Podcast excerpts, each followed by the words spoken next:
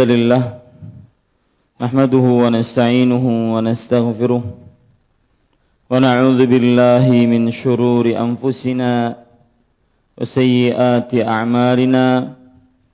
من يهده الله فلا مضل له ومن يضلل فلا هادي له.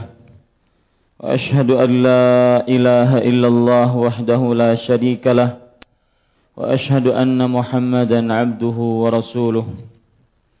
يا أيها الذين آمنوا اتقوا الله حق تقاته ولا تموتن إلا وأنتم مسلمون. يا أيها الناس اتقوا ربكم الذي خلقكم من نفس واحدة وخلق منها زوجها وبث منهما رجالا كثيرا ونساء. واتقوا الله الذي تساءلون به والأرحام. إن الله كان عليكم رقيبا. يا أيها الذين آمنوا اتقوا الله وقولوا قولا سديدا يصلح لكم أعمالكم ويغفر لكم ذنوبكم ومن يطع الله ورسوله فقد فاز فوزا عظيما. أما بعد. فإن أصدق الحديث كتاب الله وأحسن الهدي هدي محمد صلى الله عليه وعلى آله وسلم وشر الأمور محدثاتها وكل محدثة بدعة وكل بدعة ضلالة وكل ضلالة في النار Alhamdulillah kita bersyukur pada Allah Subhanahu wa taala pada hari ini Kamis pagi menjelang siang 22 Zulqa'dah 1437 Hijriah. Kembali kita duduk bersama mengkaji kitab Tanbihat ala Ahkam Takhtassu bil Mu'minat yang ditulis oleh yang sudah diterjemahkan dalam bahasa Indonesia tuntunan praktis fikih wanita yang ditulis oleh Fadilatul Syekh Saleh bin Fauzan Al-Fauzan hafizahullah taala. Salawat dan salam semoga selalu Allah berikan kepada Nabi kita Muhammad sallallahu alaihi wa ala alihi wasallam pada keluarga beliau, para sahabat serta orang-orang yang mengikuti beliau sampai hari kiamat kelak. Dengan nama-nama Allah yang husna dan sifat-sifat yang ulia kita berdoa Allahumma inna nas'aluka ilman nafi'an wa rizqan tayyiban wa amalan mutaqabbala. Wahai Allah, sesungguhnya kami mohon kepada Engkau ilmu yang bermanfaat, rezeki yang baik dan amal yang diterima. Amin ya rabbal alamin. Ibu-ibu, saudari-saudari muslimah yang dimuliakan oleh Allah Subhanahu wa taala, pada pertemuan sebelumnya kita sudah membahas bab yang kesembilan yaitu yang disebutkan oleh penulis Al-Faslu Tasi'u Ahkamun Takhtassu Bizzawjiyati wa Inha'iha.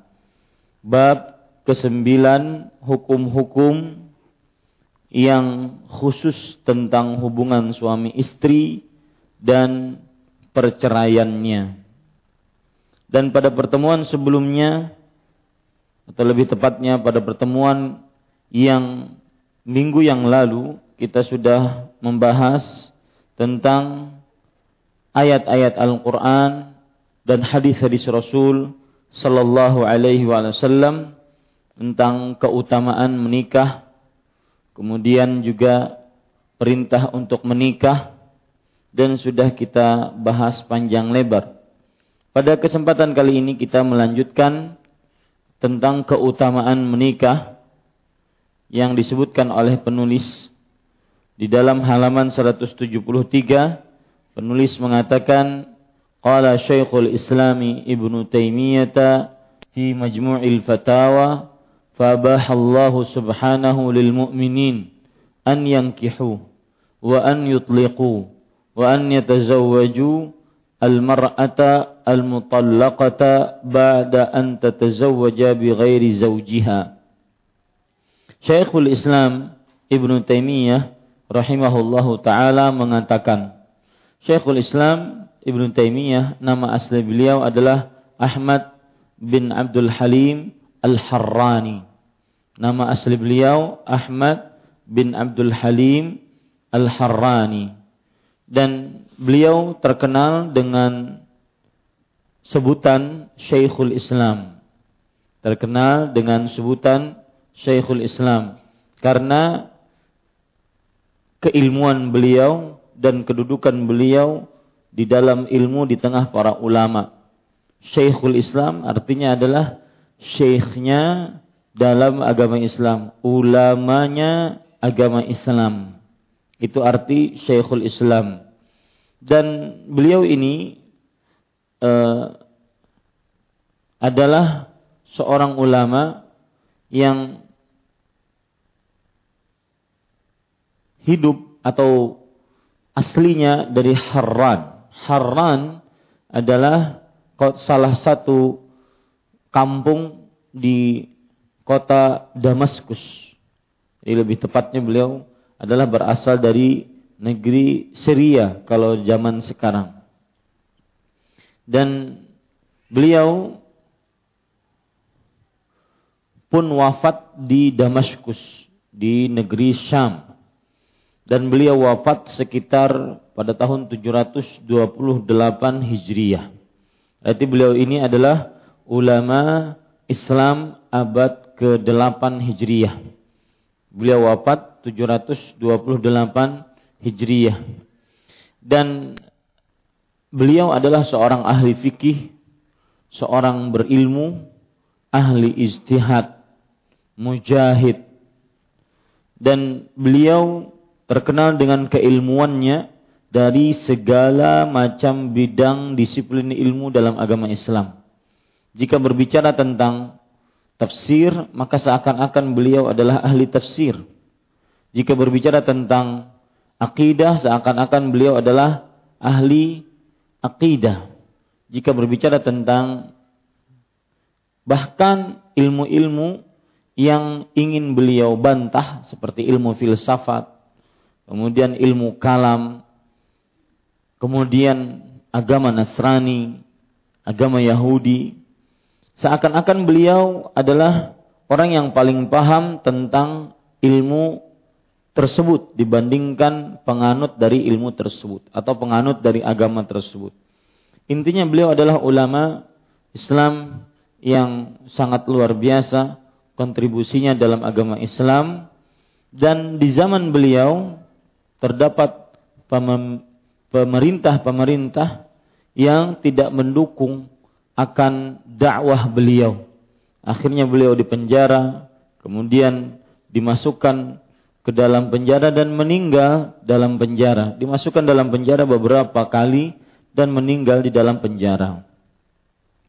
Perkataan beliau yang menarik tatkala di dalam penjara beliau menyebutkan inna fil dunya jannatan man lam yadkhulha lam yadkhul jannatal akhirah.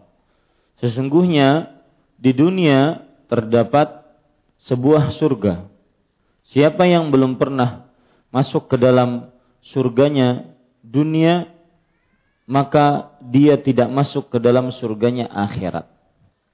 Makna dari perkataan beliau ini adalah bahwa di dalam dunia terdapat kelezatan yang sangat lezat. Bahkan saking lezatnya, dalam kesempatan yang lain beliau mengatakan,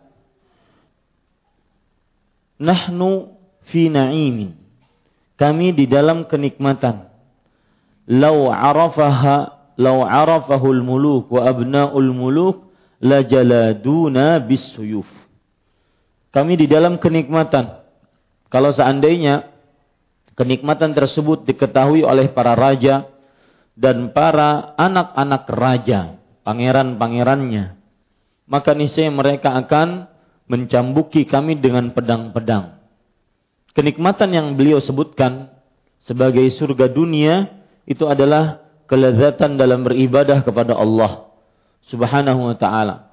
Ibadah yang senantiasa dibarengi dengan kecintaan kepada Allah dan rasa harap serta rasa takut. Ibadah yang senantiasa mendatangkan ketenangan hati.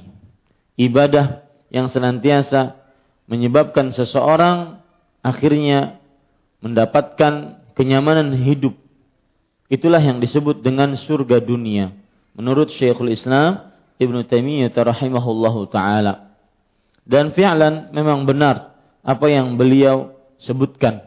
Sebesar apa pun masalah, problem, musibah, ujian yang dihadapi seorang muslim tatkala dia mendekatkan diri kepada Allah, berlezat-lezat, beribadah kepada Allah Subhanahu wa taala, maka dia akan mendapatkan kelezatan yang bisa dengan kelezatan tersebut mengalahkan musibah, ujian beratnya, ujian beratnya musibah yang dia hadapi. Sehingga yang ada di dalam kehidupannya adalah perasaan ridho, perasaan menerima, perasaan bersandar hanya kepada Allah Jalla wa ala. Ibu-ibu saudari-saudari muslimah yang jelas Syekhul Islam Ibn Taimiyah seorang ulama besar yang hidup di abad ke-8 Hijriah. Kitab-kitab beliau sangatlah banyak. Di antara perkataan-perkataan beliau yang dikumpulkan oleh e, para ulama adalah di dalam kitab Majmu'ul Fatawa. Artinya kumpulan fatwa-fatwa Syekhul Islam Ibn Taimiyah rahimahullahu taala. Dan uh, di sana ada kitab-kitab beliau yang lain yang begitu luar biasa, di antaranya yaitu Iqtida As-Siratal Mustaqim. Konsekuensi dari jalan yang lurus. Kemudian di antara kitab beliau juga adalah Dar'ut Ta'arud Bainal Aqli wan Naqli.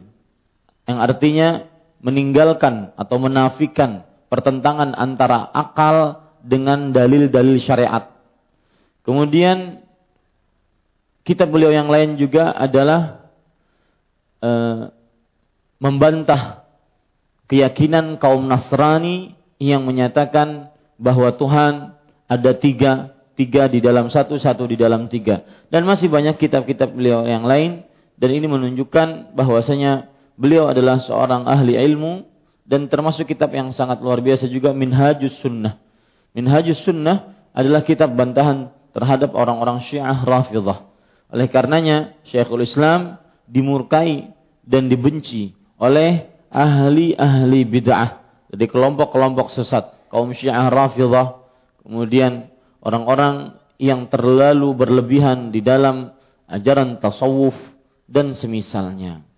Hatta sampai kepada kaum Nasrani. Baik, kita baca sekarang apa yang disebutkan oleh penulis rahimahullahu taala perkataan Syekhul Islam dalam kitab Majmu'ul Fatawa. Beliau mengatakan, "Fa'abahallahu subhanahu lil mu'minin an yankihu." Allah Subhanahu wa taala membolehkan bagi orang-orang mukmin untuk melakukan perkawinan. Kata-kata membolehkan ya untuk orang-orang beriman pernikahan. Membolehkan dalilnya banyak di dalam Al-Qur'an dan di dalam hadis Rasul sallallahu alaihi wasallam. Yaitu di antaranya dalam surat An-Nisa Allah Subhanahu wa taala berfirman, "Fa in khiftum alla ta'dilu fawahidah." Jika kalian uh, afwan. Fa in khiftum alla tuqsitu fil yatama fankihu ma tabalakum minan nisa masna wa thulatha wa ruba. Jika kalian takut untuk tidak berbuat baik kepada anak yatim yang kalian urus, maka nikahilah perempuan, perempuan tersebut. Dua atau tiga atau empat. Disebutkan oleh Allah dalam surat An-Nisa ayat tiga. Itu dalil dibolehkannya menikah. Allah Subhanahu wa taala berfirman juga di dalam Al-Qur'an Eh, tentang menikah yaitu Allah Subhanahu wa taala berfirman di dalam surah An-Nisa di dalam surah An-Nisa Allah berfirman wa atun nisaa saduqatihinna nihlah artinya dan berikanlah kepada para wanita mahar-mahar mereka dengan pemberian yang baik. Ini menunjukkan bahwasanya seseorang diperbolehkan untuk menikah. Dan sudah kita bahas tentang hukum menikah bahwa menikah berputar hukum padanya hukum-hukum Islam. Kapan wajib ada yang mustahab ada yang mubah ada yang makruh ada yang haram. Di sini Syekhul Islam Taimiyah mengatakan Allah Subhanahu wa taala membolehkan bagi orang-orang mukmin untuk melakukan perkawinan, maksudnya pernikahan. Wa an yutalliqu dan mengadakan perceraian. Ya. Jadi boleh nikah dan boleh cerai. Boleh nikah, boleh cerai. Meskipun di dalam agama Islam ya perceraian adalah sesuatu yang dibenci. Meskipun dia boleh, tetapi dia dibenci. Kenapa dibenci? Karena perceraian adalah salah satu langkah syaitan untuk memisah belahkan manusia dari hubungan yang sah, hubungan yang mendatangkan pahala. Allah berfirman dalam surah Al-Baqarah ayat 102 yaitu menceritakan tentang ilmu sihir yang pertama kali dipelajari oleh manusia dari jin adalah memisahkan antara suami istri yang sah. Allah berfirman, "Fayata'allamuna minhuma ma yufarriquna bihi bainal mar'i wa zawjih wa ma hum bidharrina bihi min ahadin illa biiznillah. Maka manusia belajar dari kedua malaikat tersebut ilmu sihir yang memisahkan antara suami istri. Dan sihir erat kaitannya dengan iblis, syaitan, dan jin yang terkutuk. Makanya talak, perceraian adalah salah satu langkah syaitan. Dan kita sebagai orang beriman diwajibkan untuk bermusuhan dengan syaitan dan kewajiban bermusuhan dengan syaitan mengkonsekuensikan seseorang untuk tidak mengikuti langkah-langkah syaitan. Jadi ketika Syekhul Islam mengatakan Allah Subhanahu wa taala membolehkan bagi orang-orang mukmin untuk melakukan pernikahan, mengadakan perceraian, boleh saja. Tetapi ingat sekali lagi jangan sedikit-sedikit cerai. Jangan sedikit-sedikit cerai. Karena perceraian adalah tercela dari sisi itu langkah syaitan. Dan kita diwajibkan untuk tidak mengikuti langkah syaitan. Oleh karenanya, ketika di dalam hubungan suami istri, hendaklah jangan sampai kata cerai menjadi opsi pertama tatkala bertengkar. Ya, Ya sudah kita pisah saja kalau begitu. Jangan sering-sering berpikir untuk menyelesaikan hubungan pernikahan yang diambil dengan akad yang berat. Pernikahan itu akadnya berat. Qabil tu nikahaha, saya terima nikahnya fulan, fulanah binti fulan. Itu adalah akad yang berat, kesepakatan yang agung di sisi Allah Subhanahu wa taala.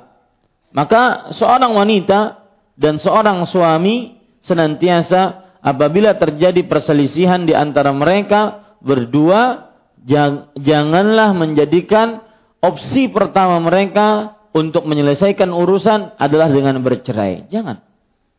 Lihat Rasulullah sallallahu alaihi wasallam bersabda dalam hadis riwayat Imam Muslim, "La yafruq mu'minun mu'minatan in kariha minha khuluqan radhiya minha akhara.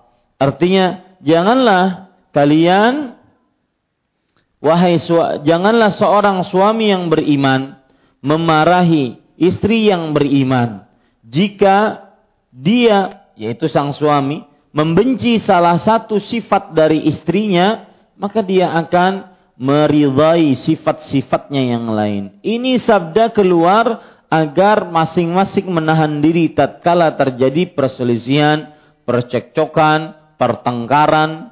Meskipun sekali lagi Allah Subhanahu wa taala membolehkan bagi laki-laki beriman untuk melakukan perkawinan atau perceraian dan memperistri wanita yang telah ditalaknya setelah wanita itu bersuamikan orang lain.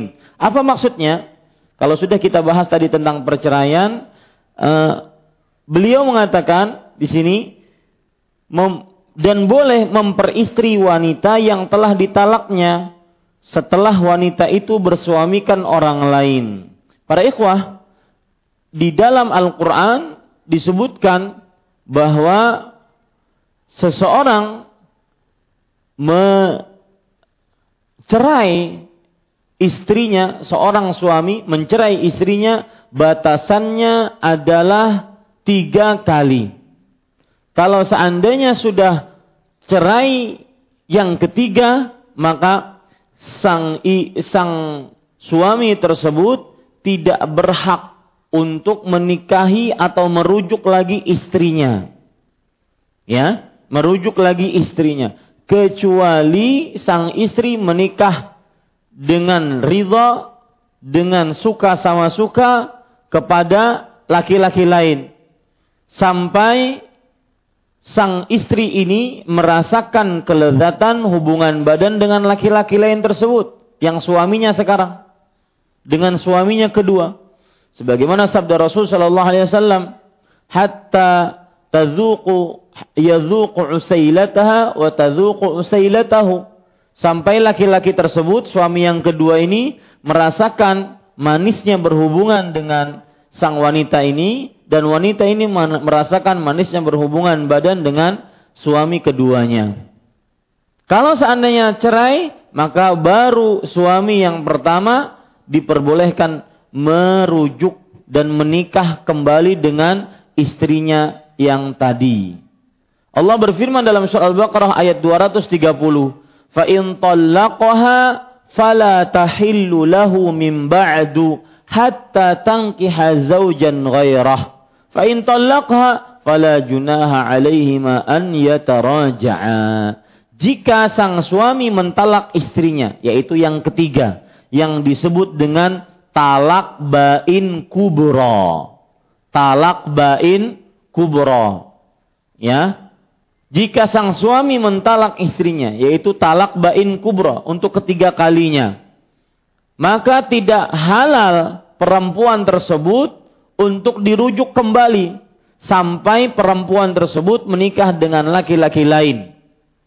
Dan jika laki-laki lain ini mencerai perempuan tersebut, maka tidak mengapa bagi sang suami dan perempuan itu kembali lagi. Jika mereka mengira mereka akan kembali melakukan hubungan yang baik.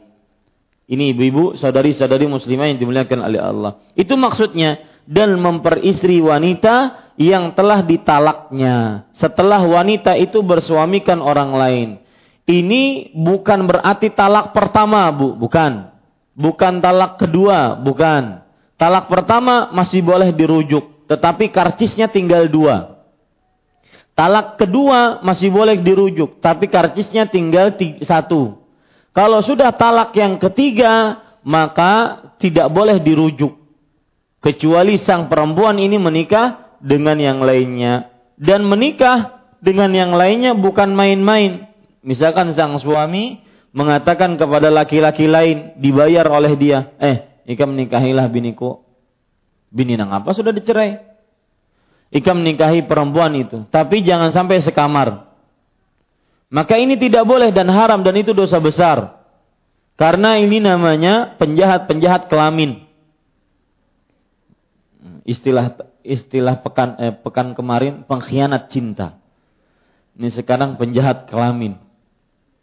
Ya, ini ibu-ibu saudari-saudari muslimah yang dimuliakan yang dimuliakan oleh Allah. Karena seperti yang sudah saya sebutkan bahwasanya pernikahan itu adalah akad ijab kabul kesepakatan yang agung di sisi Allah Subhanahu wa taala.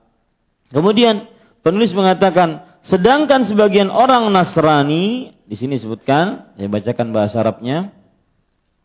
Wan nasara yuharrimuna nikaha ala ba'dihim. Wa man abahu lahu nikaha lam yubihu lahu. Kaum Nasrani mengharamkan nikah dan orang yang lebih yang boleh menikah melakukan pernikahan tidak membolehkan perceraian. Apa maksudnya? Kaum Nasrani mereka beda dengan kaum muslimin. Kaum Nasrani mereka ini mengharamkan nikah. Lihat saja pendeta-pendetanya tidak menikah. Ya. Nah, kalaupun ada yang boleh menikah, ada syaratnya tidak boleh cerai. Makanya tidak heran setelah ini kita dapati di dalam Al-Qur'an disebutkan bahwasanya mereka mengambil mengambil kawan-kawan uh, perempuan mereka untuk dijadikan sebagai wanita hidup bersama, tidak dalam ikatan pernikahan. Tidak heran di tengah kaum Nasrani pas menikah sudah punya anak sepuluh. Karena berarti memang oh ini sudah benar-benar cinta baru dinikahi. Karena asal hukum kaum Nasrani tidak menikah. Kalaupun menikah, maka tidak boleh bercerai. Ya, ini bedanya dengan Islam. Kalau Islam membolehkan menikah dan juga membolehkan cerai. Ini disebutkan oleh Allah Subhanahu wa taala akan hal itu, yaitu Allah Subhanahu wa taala berfirman tentang kebiasaan kaum Nasrani yang mempunyai tempat te, apa namanya teman-teman perempuannya. Disebutkan dalam surah An-Nisa ayat 25, kemudian Al-Maidah ayat 5. Al-yawma akmaltu lakum eh, al-yawma uhilla lakumut thayyibat. Ah, saya bacakan Al-Maidah ayat 5. Hari ini telah dihalalkan bagi kalian makanan-makanan yang baik. Wa ta'amul ladzina utul kitaba hillul lakum dan makanan atau sembelihan kaum ahlul kitab halal bagi kalian. Wa ta'amukum hilul lahum. Dan sembelihan kalian, kaum beriman, halal bagi mereka, ahlul kitab.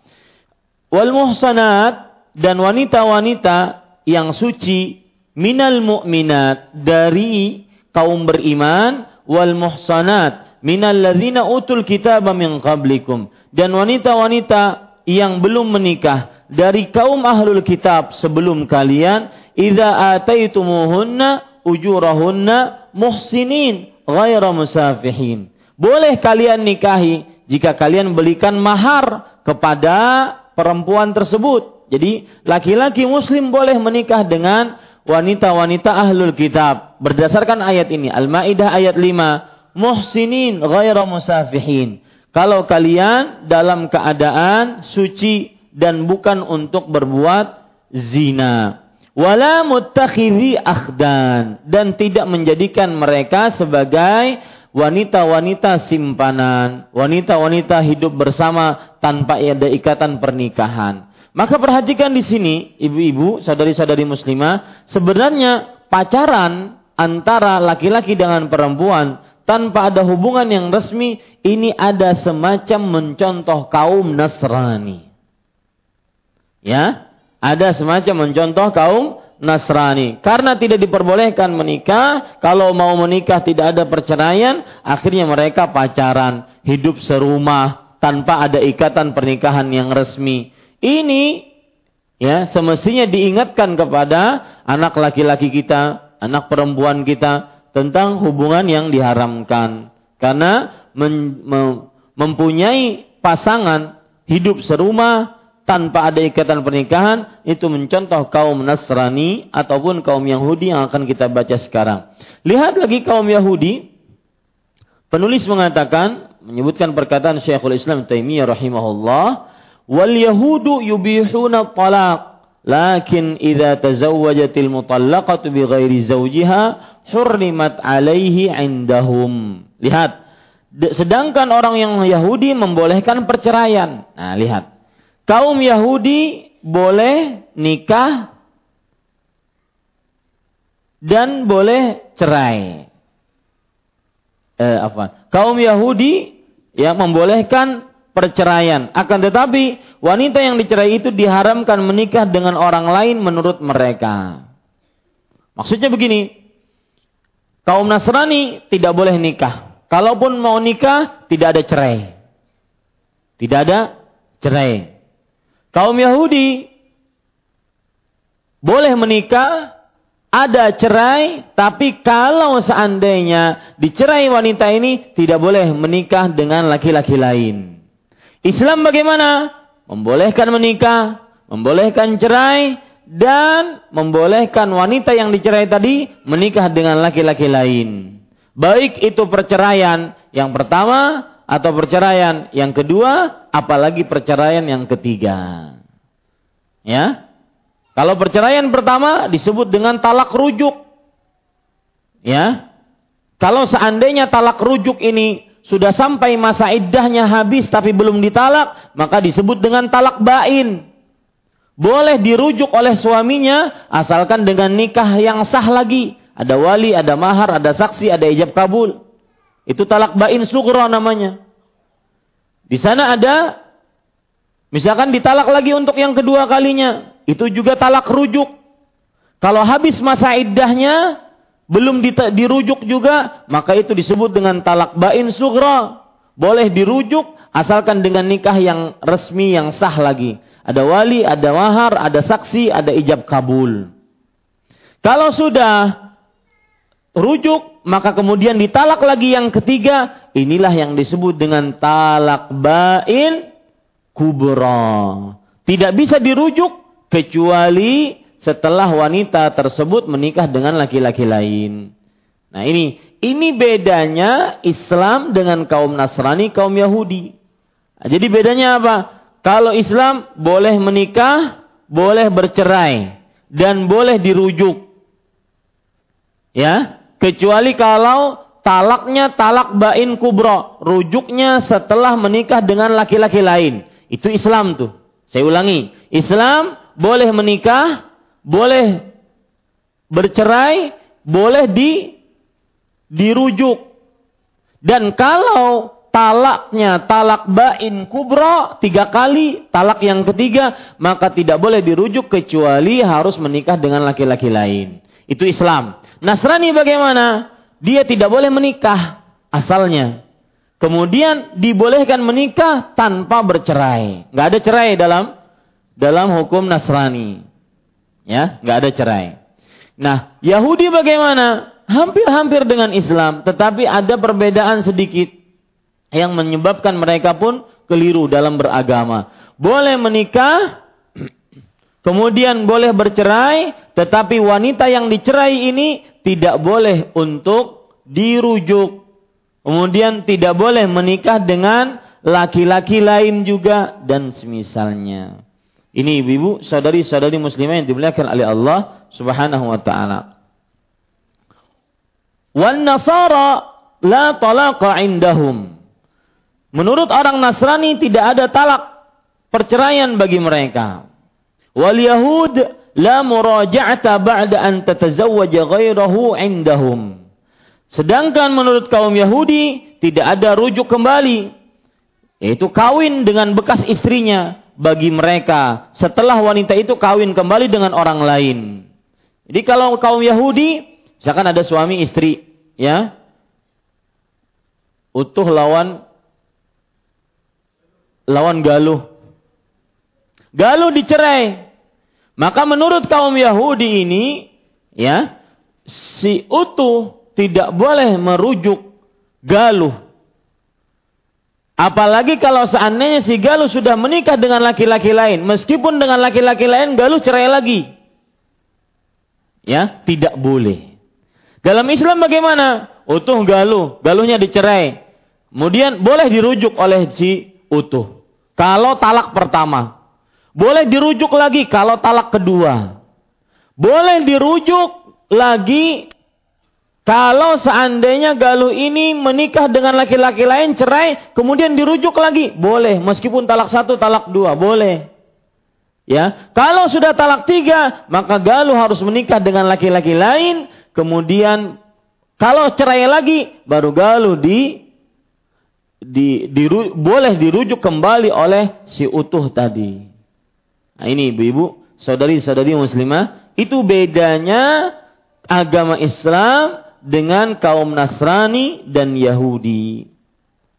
Kemudian penulis mengatakan, Wallahu ta'ala abaha lil mu'minin hadha wa hadha. Lihat. Dan Allah Subhanahu wa taala telah menghalalkan bagi orang mukmin untuk melakukan yang ini dan yang itu, yaitu menikah, cerai dan rujuk. Kalau bisa kita bikin klasifikasi, kita coba buat klasifikasi biar mudah dipahami. Bagaimana perbedaan antara kaum muslimin, Nasrani dan Yahudi? Di sini ada muslimin, Yahudi, Nasrani. Di sini menikah. Kemudian cerai. Kemudian rujuk. Muslimin menikah boleh, cerai boleh, rujuk boleh. Ya. Cerai batasannya, ini penjelasan di sini. Terdapat penjelasan. Cerai batasannya sampai tiga kali. Rujuk boleh pada cerai yang pertama. Boleh pada cerai atau talak pertama, talak kedua. Jika talak ketiga, jika talak ketiga, maka boleh rujuk dengan syarat, boleh rujuk dengan syarat menikah dengan laki-laki lain.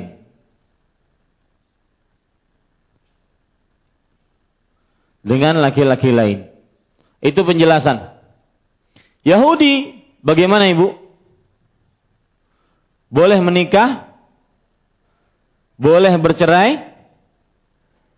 Tidak ada rujuk. Penjelasannya, Apalagi jika wanita setelah dicerai menikah dengan laki-laki lain. Apalagi jika wanita menikah dengan laki-laki lain. Maka ini nggak boleh sama sekali dirujuk. Saya beri contoh tadi, ada utuh, ada galuh.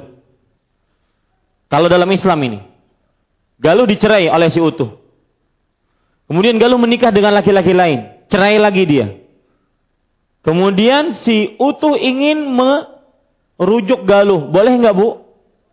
Hah? Boleh. Meskipun talaknya talak satu, talak dua, talak talak tiga, boleh. Ya, nah di dalam Yahudi tidak boleh. Menikah ada, cerai ada, tapi tidak bisa rujuk. Nasrani bagaimana? Tidak boleh menikah, Ya. Tapi kalau menikah tidak boleh cerai. Ya, dan otomatis pun tidak ada rujuk karena tidak boleh cerai. Ya. Jadi setengah-setengah Nasrani ini. Nah, begitu. Paham ya, Bu? Ya. Tidak boleh menikah. Kalaupun mau menikah, maka tidak ada cerai. Otomatis kalau tidak ada cerai, maka tidak ada rujuk. Itu Ibu. Ya. Kita ulangi pembacaannya biar benar-benar paham. Saya ulangi halaman 173 Syekhul Islam Ibnu Taimiyah rahimahullah taala mengatakan Allah Subhanahu wa taala membolehkan bagi orang-orang mukmin untuk melakukan pernikahan, perceraian, dan memperistri wanita yang telah ditalaknya setelah wanita itu bersuamikan orang lain. Lihat. Pernikahan boleh, ini sudah kita pahami. Perceraian boleh, ini sudah kita pahami juga.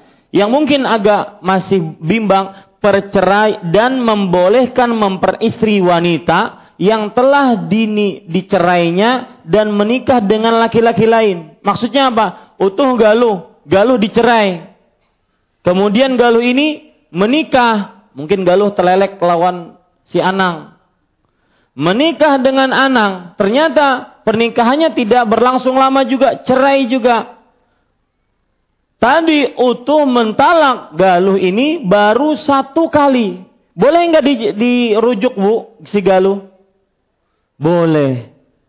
Ya, begitu juga kalau talaknya dua kali, talak lagi ternyata Galuh menikah lagi dengan laki-laki lain, maka ternyata cerai lagi. Boleh nggak dirujuk lagi oleh si utuh? Boleh. Kalau sudah ibu-ibu sadari-sadari muslimah, talak yang ketiga maka ini tidak diperbolehkan kecuali si galuh menikah dengan laki-laki yang lain sampai mereka bercerai dinikahi lagi oleh utuh. Ini boleh dalam Islam.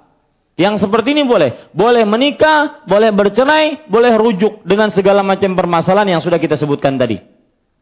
Ya. Nah, sedangkan sebagian Nasrani mengharamkan nikah mengharamkan nikah. Mereka nggak ada nikah sebagiannya. Ini di antaranya para e, pendetanya, ya tidak menikah. Dan ini masyhur. Dan orang dan orang yang boleh melakukan pernikahan tidak boleh melakukan perceraian. Di antara kaum Nasrani ada yang boleh menikah, yaitu selain pendetanya. Makanya saya contreng tadi, menikah boleh. Tapi nggak boleh cerai. Kalau sudah nikah, tidak boleh cerai. Maka yang ada ibu-ibu sadari-sadari muslimah, sebagian mereka karena tidak mau cerai agar tidak ada perikatan ikatan dalam pernikahan dan bisa kalau seandainya sudah tidak cocok pisah, maka mereka enggak nikah, cuma hidup serumah. Kalau seandainya sudah tidak cocok, ya sudah pisah. Karena memang tidak ada pernikahan yang resmi. Makanya ada di tengah-tengah mereka mempunyai girlfriend misalkan, teman serumah yang hidup bersama, bahkan sampai punya anak. Kalau sudah merasa benar-benar cocok, anaknya lima baru nikah. Ah begitu.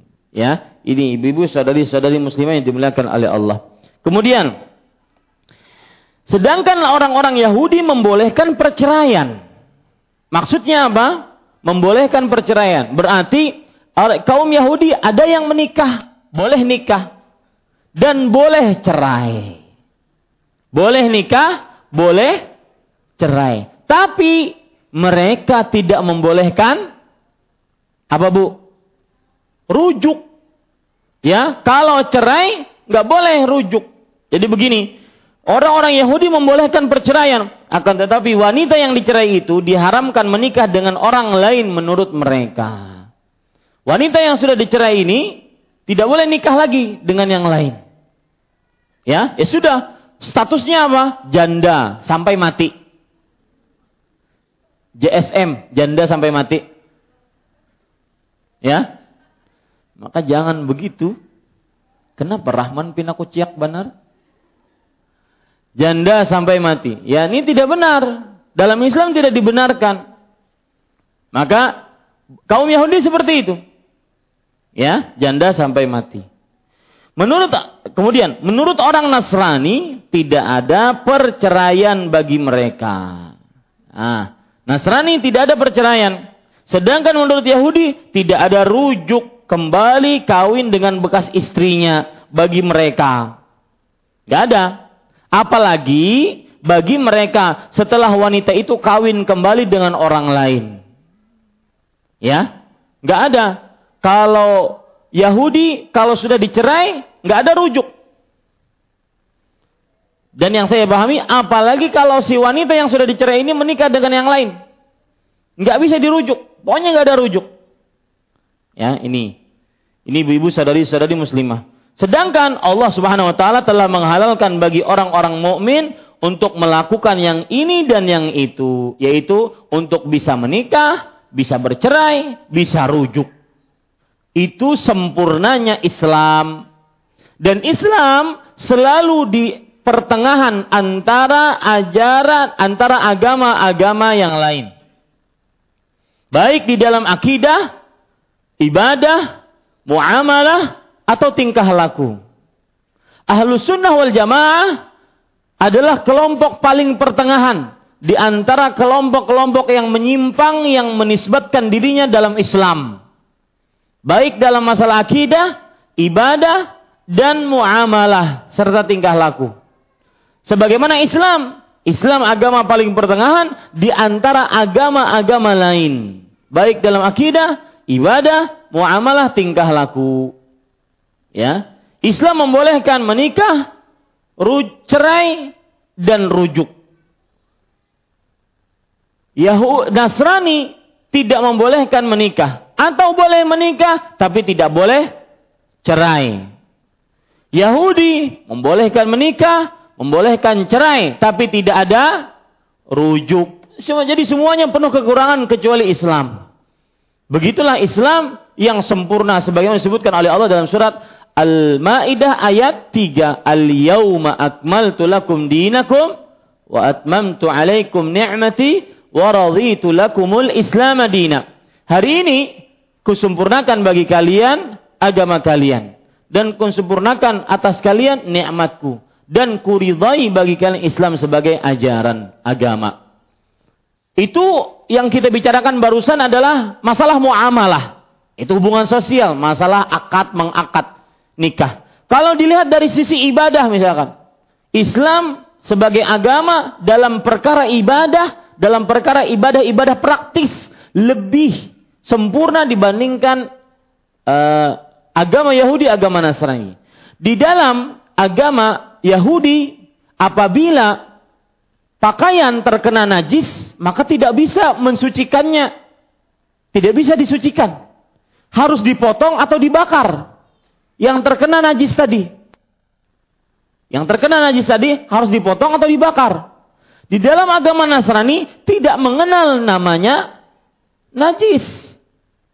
Ya, Makanya kadang-kadang sebagian orang yang beragama selain Islam memudahkan untuk buang air kecil sembarangan, tidak beristinja, beristinjanya seasalnya dan semisalnya. Ini contoh dalam perkara ibadah, ibadah-ibadah praktis. Contoh yang lain dalam perkara hukuman. Ya, hukuman dan ini masuk ke dalam perkara muamalah atau tingkah laku. Islam di pertengahan dalam perkara hukuman. Sedangkan Nasrani Yahudi di samping kanan atau samping kiri terlalu berlebihan. Contoh misalkan Islam ketika menghukum wanita yang berzina.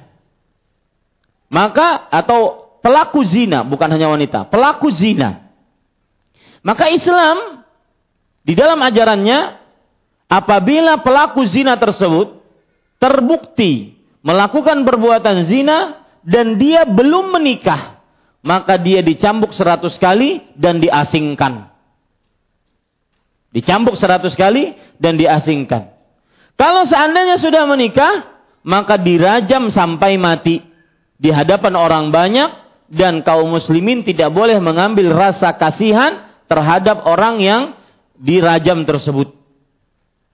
Kaum Nasrani, kaum Yahudi berbeda. Terlalu berlebihan, terlalu meremehkan. Ya, ini ibu-ibu, sadari-sadari muslimah yang dimuliakan oleh Allah Subhanahu wa taala. Dalam perkara menggauli atau bergaul dengan wanita haid, Islam di pertengahan dibandingkan kaum Nasrani dan kaum Yahudi. Islam membolehkan bergaul dengan wanita yang sedang haid, istri yang sedang haid. Asalkan tidak memasukkan ember ke dalam kemaluan. Eh, masukkan ember dalam sumur. Salah saya. Rasul sallallahu alaihi wasallam bersabda, "Isna'u kulla syai'in illa nikah." Artinya, buatlah segala hal kecuali nikah. Nikah maksudnya kecuali jima. Masuknya ember ke dalam sumur. Tidak di, tidak diperbolehkan. Adapun kaum Yahudi sama sekali tidak diurus wanita haid. Dimasukkan dalam kamar, tidak boleh bersalah, tidak boleh bicara. Tidak boleh ngomong. Dianggap kotor, dianggap buruk. Ya, sampai suci. Sedangkan Nasrani tidak tahu masalah haid, masalah ini nggak tahu. Maka kebalikan dari Yahudi dan Nasrani. Islam sangat menjaga. Yas'alunaka 'anil mahid.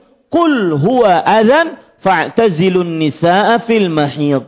Wa la taqrabuhunna hatta yathurna. Mereka bertanya kepada engkau wahai Muhammad sallallahu alaihi wasallam tentang haid. Maka katakanlah darah haid itu adalah darah kotor. Maka jauhilah wanita tatkala mereka haid dan janganlah dekati mereka sampai mereka suci. Ini Islam.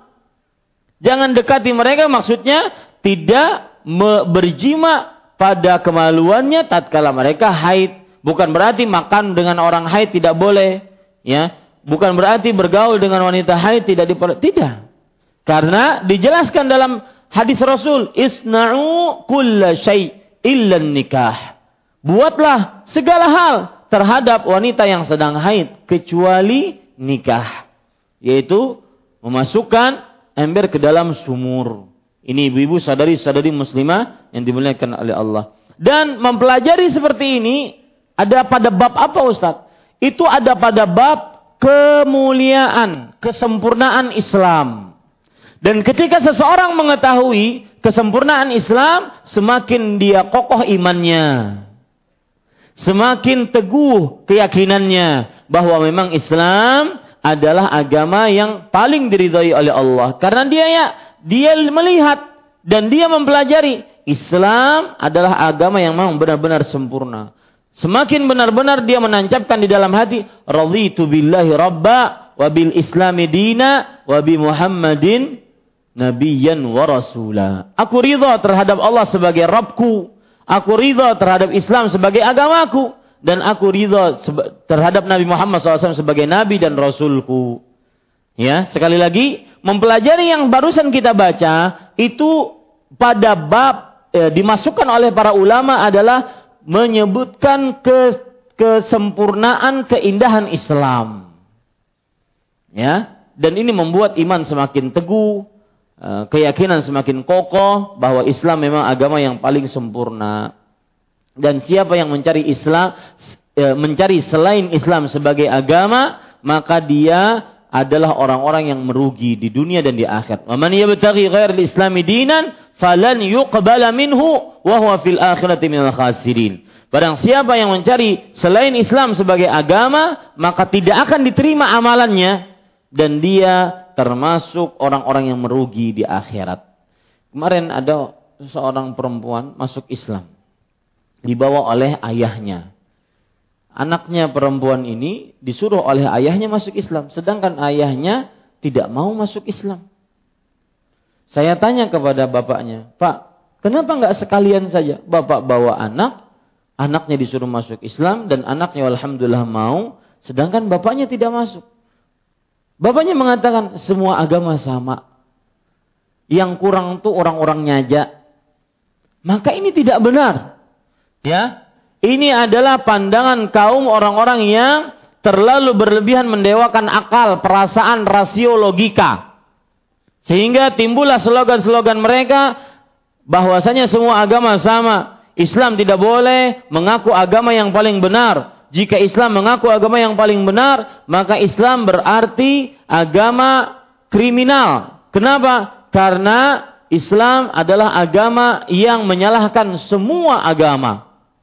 Maka kita katakan yang mengatakan Islam agama paling benar adalah Allah Subhanahu wa taala. Nah, kalau mereka berhadapan dengan ayat ayat ini, inna dina indallahi Islam. Sesungguhnya Islam adalah agama yang paling diridhai di sisi Allah Subhanahu wa taala. Bagaimana mereka menanggapi ayat ini? Maka mereka katakan Islam di situ maksudnya adalah Islam yang menyerahkan diri dan semua yang beragama menyerahkan diri. Jadi diputar-putar. Dan ini penyakit di tengah masyarakat. Ada kaum-kaum yang mendewakan agama, mendewakan akalnya, yang mengkultuskan akalnya lebih dibandingkan ayat Al-Quran dan hadis Rasul Sallallahu Alaihi Wasallam. Maka hati-hati, terutama anak-anak muda, anak-anak kita yang kadang-kadang dianggap pembicaraan seperti ini ilmiah. Ya, karena memang tokoh-tokohnya kadang-kadang bertitel banyak, profesor, doktor, PhD, ya, dan tidak mau disebut ulama Islam, disebutnya maunya pemikir Islam. Maka hati-hati ini, ibu-ibu sadari-sadari muslimah yang dimuliakan oleh Allah Subhanahu wa taala. Intinya kembali lagi ke permasalahan kita tadi, membicarakan apa yang sudah kita baca tadi itu pada bab dimasukkan oleh para ulama akidah di dalam bab fadlul Islam, keutamaan Islam. Mempelajari keutamaan Islam, kesempurnaan agama Islam menjadikan iman kita semakin kokoh, keyakinan kita semakin teguh tentang keislaman kita dan tidak ada keraguan-raguan dalam agama. Dan subhanallah ibu-ibu, saudari-saudari, terutama di zaman yang serba canggih ini, akses informasi begitu cepat melalui televisi, radio, sosial media, ya. Kadang-kadang kita mendengar, melihat bahkan sampai ditonton berkali-kali ada orang yang menghina Islam, ada orang yang menghina Allah, ada orang yang tidak percaya terhadap Islam, maka bersyukurlah kepada Allah tatkala seseorang masih diberikan keyakinan untuk benar-benar yakin dengan Islam. Wallahi Ibu, ya, saya sering berpikir ada orang menghina Islam. Misalkan ada baru-baru saya lihat videonya, orang tersebut menghina Islam, mengatakan surga dan neraka hanya sebatas dongeng yang didongengkan oleh para ustadz, para kiai, para ulama agar mau beribadah kepada Allah. Maka ibu-ibu saudari-saudari muslimah, saya sering berpikir ketika mendapati hal-hal seperti ini, bagaimana jadinya kalau saya dicabut hidayah dan ber, berasumsi seperti asumsi dia. Alhamdulillah. Ini sebuah khudlan, sebuah kerugian. Makanya bersyukurlah kepada Allah ketika masih yakin dengan agama Islam ini. Tidak dicabut keyakinannya. Tidak diberikan keraguan-raguan terhadap agama Islam. Dan termasuk hal yang menetapkan, mengokohkan keimanan, keyakinan adalah dengan mempelajari keindahan, kesempurnaan agama Islam. Wallahu alam. Kita lanjut Ibu sekarang yang dirahmati oleh Allah Subhanahu wa taala. Sesudah itu kita pelajari, maka pada paragraf selanjutnya penulis Syekh Saleh bin Fauzan Al-Fauzan hafizahullah menyebutkan tentang manfaat dan faidah-faidah menikah. Nah. Dan ini tentunya ketika faedah diketahui bagi yang belum menikah semakin tergugah semangatnya untuk segera menikah. Untuk segera melihat dunia dan seisinya. Ya, bagi yang sudah menikah, maka agar ditetapkan pernikahannya dan merasakan bagaimana nikmat Allah begitu besar bagi dia. Coba perhatikan sekarang, Syekh Saleh bin Fauzan Al-Fauzan hafizahullah menyebutkan perkataan Imam Ibnu Qayyim Al-Jauziyah rahimahullahu taala. Saya sering menyinggung tentang Imam Ibnu Qayyim Al-Jauziyah. Nama asli beliau adalah yaitu Muhammad. Nama aslinya siapa? Muhammad bin Abi Bakar bin Ayyub Ad-Dimashqi. Muhammad bin Abi Bakar bin Ayyub Ad-Dimashqi. Dan ibu-ibu sadari-sadari muslimah yang dimuliakan oleh Allah Subhanahu wa taala uh, Imam Ibnu Qayyim atau Muhammad bin Abi Bakar ini terkenal dengan panggilannya. Panggilannya apa? Ibnul Qayyim. Anaknya pengawas sekolahan. Al-Qayyim artinya pengawas sekolahan. Jadi bapaknya terkenal sebagai pengawas sekolahan. Makanya beliau terkenal dengan disandarkan kepada bapaknya Ibnul Qayyim. Pakai alif lam. Ibnul Qayyim. Kalau seandainya kita tambahkan Al-Jauziyah di belakangnya, maka kita cukupkan Ibnu Qayyim Al-Jauziyah. Enggak pakai alif lam. Ibnu Qayyim Al-Jauziyah. Artinya anak tukang pengawas di sekolahan daerah Zaujiyah. Nah, begitu. Tapi nama aslinya Muhammad bin Abi Bakar. Beliau meninggal pada tahun 751 Hijriah.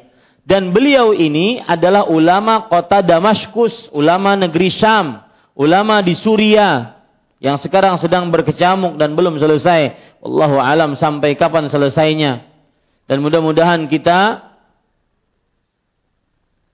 selalu bisa berdoa kepada Allah untuk kaum muslimin yang ditindas di sana.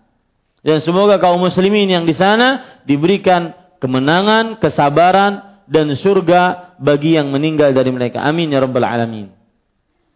Ibu-ibu saudari-saudari muslimah, Ibnu Qayyim, Ibnu Qayyim ini adalah muridnya dari Syekhul Islam Ibnu Taimiyah rahimahullah. Dan beliau juga termasuk orang yang berkhidmat terhadap gurunya.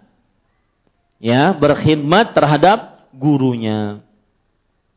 Ini ibu-ibu, saudari-saudari muslimah yang dimuliakan oleh Allah Subhanahu wa taala. Tahun 751 Hijriah berarti ulama Islam abad ke-8 Hijriah. Kalau Masehinya itu tahun berapa Ustaz? Masehinya tahun 1349. Sekarang kita 2016. Sekitar 8 atau 700 tahun yang lalu. Eh, enggak, Ding. Sekitar berapa? 15 atau 13 1300 tahun yang lalu. Ya, sekitar itu. Ya ini ibu saudari-saudari muslimah ataupun eh, berapa? 13 abad Enggak. Berapa abad? 2016 dengan 1349. Berarti 600 tahun. Eh. Berapa tahun, Bu? Hah? 700 iya, 700-an. 700-an tahun. 7 abad yang lalu beliau hidup. Ya, 7 700-an. 7 abad yang lalu beliau beliau hidup. Dan Imam Al-Qayyim rahimahullah terkenal dengan pembahasan-pembahasan beliau tentang akidah dan juga permasalahan hati. Makanya beliau disebut dengan dokter hati. Ya, seperti dalam kitab beliau Ar-Ruh, Tariqul Hijratain, Madarijus Salikin, kemudian juga Uddatus Sabirin, wa Zakhiratus Syakirin. Banyak kitab-kitab beliau yang sangat luar biasa. Kemudian beliau mengatakan di sini Qala al-Imam Ibn Qayyim al-Jauziyah rahimahullah taala fi al-Hadi nabawi mubayyinan manafi' al-jima' alladhi huwa ahadu maqasid az-zawjiyah. Imam Al-Qayyim rahimahullah mengatakan dalam menjelaskan faedah dari jima' berhubungan badan yang menjadi salah satu maksud dari pernikahan. Makanya ibu, saya heran kadang-kadang mendengar curhatan Ustaz saya menikah 15 tahun, kami serumah tapi kami tidak sekamar. Oh, bagus tuh jadikan judul kajian, serumah tidak sekamar. Judul sinetron itu boy. Dan judul kajian, serumah tapi tidak sekamar. Ada, ada nggak bu yang seperti itu bu? Ada. Ya serumah demi anak-anaknya, tapi tidak sekamar karena tidak cocok atau karena Allah men menjadikan perasaan mereka menjadi tidak cocok. Kalau ditanya, akan bingung dia menjawab. Kiapalah Ustaz? Ngali dikisahkan Ustaz. Eh? Ya. Kalau ditanya seperti itu, makanya saya sering mengatakan ibu, minta sering-sering petunjuk dari Allah. Petunjuk Allah itu adalah sesuatu yang sangat luar biasa. Jika dicabut petunjuk, na'udzubillah. Cintanya seorang suami kepada istrinya dicabut sayangnya seorang istri kepada suaminya dicabut. Itu sangat sedih sekali. Kalau ditanya, apa sebabnya? Enggak tahu mereka. Ya, tidak tahu mereka. Seperti yang saya sebutkan tadi juga tentang keislaman. Ada orang yang tidak percaya kepada kepada agama Islam. Dia muslim tapi tidak percaya tentang keislaman dicabut oleh Allah Subhanahu wa taala. Maka tatkala seorang diberikan hidayah, dia akan merasakan benar-benar petunjuk Allah ternyata benar. ternyata luar biasa. Ya. Makanya di sini ibu-ibu sadari muslimah yang menjadi salah satu maksud dari pernikahan yaitu hubungan badan. Ya, hubungan badan. Dan saya sudah sering menjelaskan bagaimana dalam Islam sangat memperhatikan perkara hubungan badan. Yang pertama, catat Bu ya, bagaimana Islam sangat memperhatikan hubungan badan. Yang pertama, yang melalaikan hubungan badan dilaknat oleh malaikat. Sampai pagi. Atau sampai suami ridho. Ini perhatian Islam terhadap hubungan badan. Sebagaimana hadis Rasul sallallahu alaihi wasallam, "Idza da'a ar-rajulu ila imra'atihi fa'abat fabata ghadbana la'anatha al-malaikatu hatta tusbih." Jika seorang suami mengajak istrinya untuk minta dilayani, lalu sang istri menolak dan sang suami murka, maka para malaikat akan melaknatnya sampai pagi. Dalam riwayat yang lain, fa'abat. Sang istri menolak. Dan tidak disebutkan sang suami murka. Jadi hanya penolakan. Karena ada perempuan kadang-kadang, ulun menolak satai. Tapi sidin kada sangit. Biasa aja. Sidin benarnya pendiam, kada tahu kam. Ya. Karena ada yang seperti itu. Suaminya diam aja Ustaz. Saya nolak, suaminya diam aja. Maka kita katakan ada riwayat. Fa'abat, sang istri menolak. Maka dilaknat oleh malaikat sampai hatta yardu anha. Sampai sang suami ridho kepadanya. Lihat, kalau tadi sampai pagi, berarti setelah pagi selesai, masuk pagi selesai, selesai laknat malaikat. Ini tidak, sampai suami ridho. Kapan suami ridho? Mungkin sehari, mungkin sepekan, mungkin sebulan, mungkin setahun, mungkin seumur hidup. Terus dapat laknat dari malaikat. Hati-hati. Ya, bagi perempuan yang meremehkan perkara me, e, tidak melayani atau menolak e, melayani suaminya. Ini sisi yang pertama, dilaknat oleh malaikat sampai pagi atau sampai suami ridho. Yang kedua, yaitu perintah pentingnya melayani suami itu perintah dari Allah dan dari Rasulullah SAW. Perintah. Ya, dalam hadis Rasulullah SAW bersabda, "Fal ta'tihi." Hendaknya sang perempuan tersebut menyanggupinya, melayaninya. Bahkan di sini ibu-ibu mohon maaf, saya mohon maaf, bukan karena saya sebagai laki-laki. Bahkan di sini Rasulullah SAW tidak menyebutkan bahwa Entah dia sakit, entah dia capek, entah dia pusing, entah dia marap dingin. Fal datangi. Layani. Ya, nanti sang suami mungkin tahu, oh garing kah pian kada jadi kita. Ya. Ini ibu-ibu saudari-saudari muslimah yang dimuliakan oleh Allah Subhanahu wa taala. Yang penting layani dulu. Nanti sang suami akan mengetahui mungkin istrinya sedang letih, mungkin istrinya sedang capek, sakit, demam atau yang semisalnya.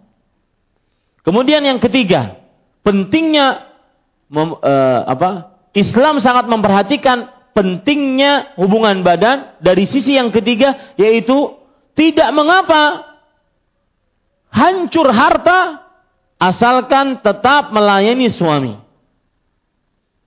Sebutkan oleh Rasulullah SAW hadis riwayat Tirmidzi. Faltatihi wa in kanat 'ala tanur. Hendaknya wanita tersebut melayani suaminya meskipun dia sedang memanggang roti.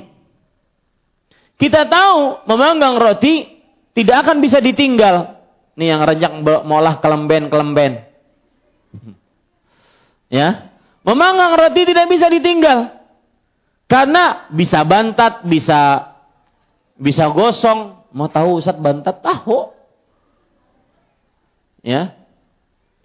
Ibu-ibu sadari-sadari muslimah yang dimuliakan oleh Allah. Eh, saya pernah kemarin ada kawan dari Jakarta. Dia tidak tahu uh, apa itu daun seledri. Eh, saya bilang ketahuan, nggak pernah ke dapur. Ya, maka ibu-ibu sadari-sadari muslimah yang dimuliakan oleh Allah, salah satu pesan, sampaikan pesan saya kepada suami-suami sekalian. Suami-suami ibu sekalian. Salah satu sikap baik seorang suami adalah dia ikut ataupun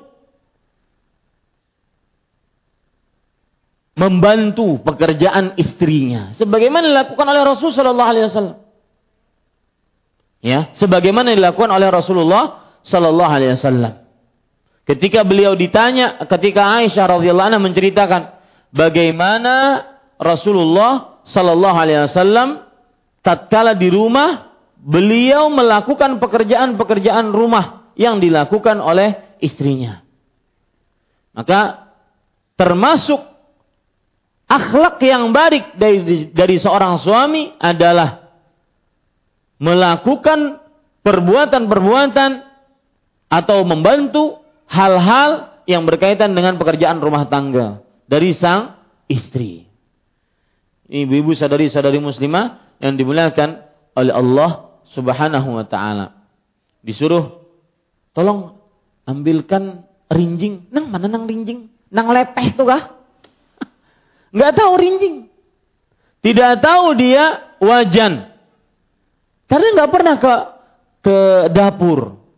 Maka ibu-ibu sadari-sadari muslimah yang dimuliakan oleh Allah, termasuk kelakuan baik sang suami adalah membantu pekerjaan rumah tangga sang istri. Kemudian lihat tadi kembali ke permasalahan menggauli dan melayani suami sangat diutamakan dalam agama Islam. Dari sisi yang ketiga yaitu tadi meskipun hancur barang, habis harta, tetapi tatkala ada panggilan sang suami, maka wajib untuk digauli. Kenapa, Bu? Para ulama menjelaskan, li'anna talful mal, li'anna talfal mal ashalu wa ahwanu min wuqu'iz zauj fi zina. Hancurnya harta, gosongnya kelemben, itu lebih ringan dibandingkan masuknya seorang atau terperosoknya seorang suami ke dalam perbuatan zina. Ya, hati-hati. Sisi yang keempat, Islam sangat memperhatikan perkara uh, melayani pasangan, terutama istri melayani suaminya, yaitu Meskipun sang istri dalam keadaan lemah, maka jika sang suami mengajak untuk diminta dilayani, maka dilayani. Contoh misalkan dalam keadaan hamil. Bukankah dalam sebutkan dalam Al-Quran, dan ini dirasakan oleh ibu-ibu juga, bahwa wanita yang hamil, ya, dia akan hamil asalnya kuat, tambah lemah, tambah lemah. Allah Subhanahu wa taala berfirman, "Hamalathu ummuhu wahnan ala wahnin." Ibunya mengandungnya dalam keadaan lemah, semakin lemah. Nah, ini. Maka orang wanita yang hamil lemah. Tetapi tatkala sang suami menginginkan untuk diminta dilayani, maka layani. Walaupun dalam keadaan lemah. Dalam sebuah riwayat Rasul sallallahu alaihi wasallam bersabda, "Wa in kana ala qatab." Meskipun sang istri di atas pelana onta. Ah, siapa tuh? Ya? Sang suami minta dilayani, meskipun tatkala itu sang istri di atas pelana onta. Pian pikir akan dia seorang Bagaimana berhubungan badan di atas pelana onta? Subhanallah. Ya, ibu-ibu sadari-sadari muslimah. Itu arti kotab artinya adalah pelana onta, tempat sandaran seorang perempuan di atas ontanya. Di sana ada arti yang lain. Kotab artinya adalah tempat duduk perempuan yang sedang ingin melahirkan. Yang terkenal di daerah Arab. Ulun sendiri belum paham bagaimana bentuknya dan bagaimana cara, duduknya. Yang jelas dijelaskan, dijelas, dijelaskan oleh para ulama. Kotab adalah tempat duduk untuk memudahkan wanita yang ingin melahirkan. Bayangkan ibu, ingin melahirkan sang suami minta dilayani. Maka tetap dilayani. Ya, ini menunjukkan pentingnya perkara tersebut.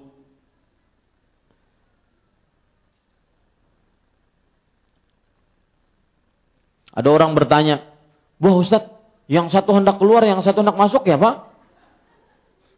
Ada tahu urusan? Hadisnya seperti itu. Ya ini ibu-ibu sadari-sadari muslimah yang dimuliakan oleh Allah Subhanahu wa taala.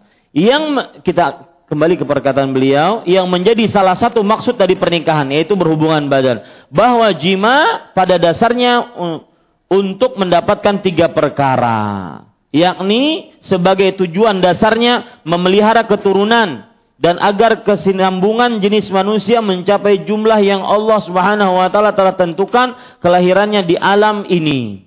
Kedua, untuk mengeluarkan air mani yang bisa membahayakan apabila membiarkannya tertahan dan tertumpuk banyak di dalam tubuh. Yang ketiga, melaksanakan kehendak dan mendapatkan kenikmatan. Ini tiga hal faidah menikah yang disebutkan oleh Imam Ibnu Qayyim Al-Jauziyah. Pertama, menjaga keturunan, yang kedua, mengeluarkan syahwat yang kalau tertumpuk berbahaya baik bagi psikologi seseorang ataupun fisik seseorang.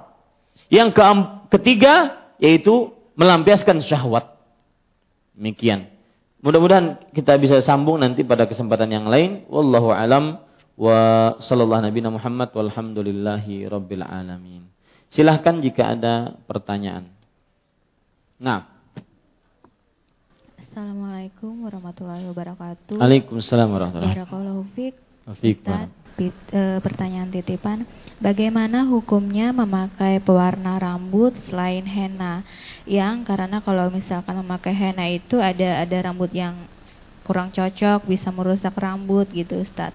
Jadi e, bagaimana hukumnya kalau kita memakai pewarna rambut yang merek lain yang tidak tahu e, tentang hal haramnya gitu Ustaz. Tapi e, dengan memakai itu rambut kita menjadi bagus gitu Ustaz. Terima kasih jazakallahu khair. Ya, bismillah walhamdulillah wassalatu wassalamu ala Rasulillah. ibu-ibu sadari-sadari muslimah yang dimuliakan oleh Allah Subhanahu wa taala, ada hadis Rasul sallallahu alaihi wasallam tentang kebolehan seseorang memakai warna atau kebolehan seorang mewarnai rambut baik bagi laki-laki ataupun baik bagi perempuan. Ya, boleh mewarnai rambut dengan jenis pewarna apa pun. Dengan catatan pewarna rambut tersebut tidak menghalangi rambut terkena air. Makanya dipilih henna ataupun di sini disebut pacar karena dia tidak menghalangi air terkena kepada zat rambutnya. Jika ada materi-materi yang selain henna yang bisa menghantarkan air kepada rambut tersebut, maka ini pun diperbolehkan. Itu satu.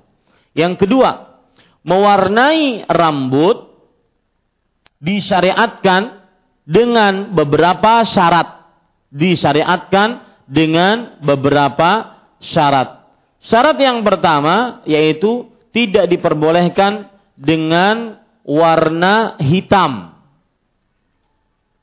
sebagaimana dalam hadis riwayat Imam Abu Daud dari Abdullah bin Abbas radhiyallahu anhuma Rasul sallallahu alaihi wasallam bersabda yakununa qaumun yakhdhibuna fi akhiriz zaman bisawadi kahawasilil hamam la yurihuna raihatal jannah akan ada orang-orang yang me, uh, apa namanya mewarnai rambutnya di akhir zaman dengan warna hitam seperti uh, hawasilil hamam. Hawasil kalau tidak salah adalah patuk-patuk burung ataupun ya e, mulut-mulut burung ataupun kaki-kaki burung yang hitam.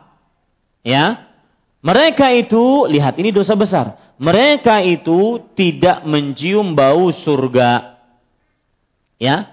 Maksudnya apa? Yang mewarnai rambut dengan hitam dosa besar karena tidak ancam tidak mencium bau surga. Ini ibu-ibu saudari-saudari muslimah yang dimuliakan oleh Allah Subhanahu wa taala. Kemudian di sana ada hadis yang lain yang menunjukkan tentang syarat mewarnai rambut yaitu Rasulullah sallallahu alaihi wasallam bersabda man tashabbaha biqaum fahuwa minhum Barang siapa yang menyerupai suatu kaum maka dia bagian dari kaum tersebut.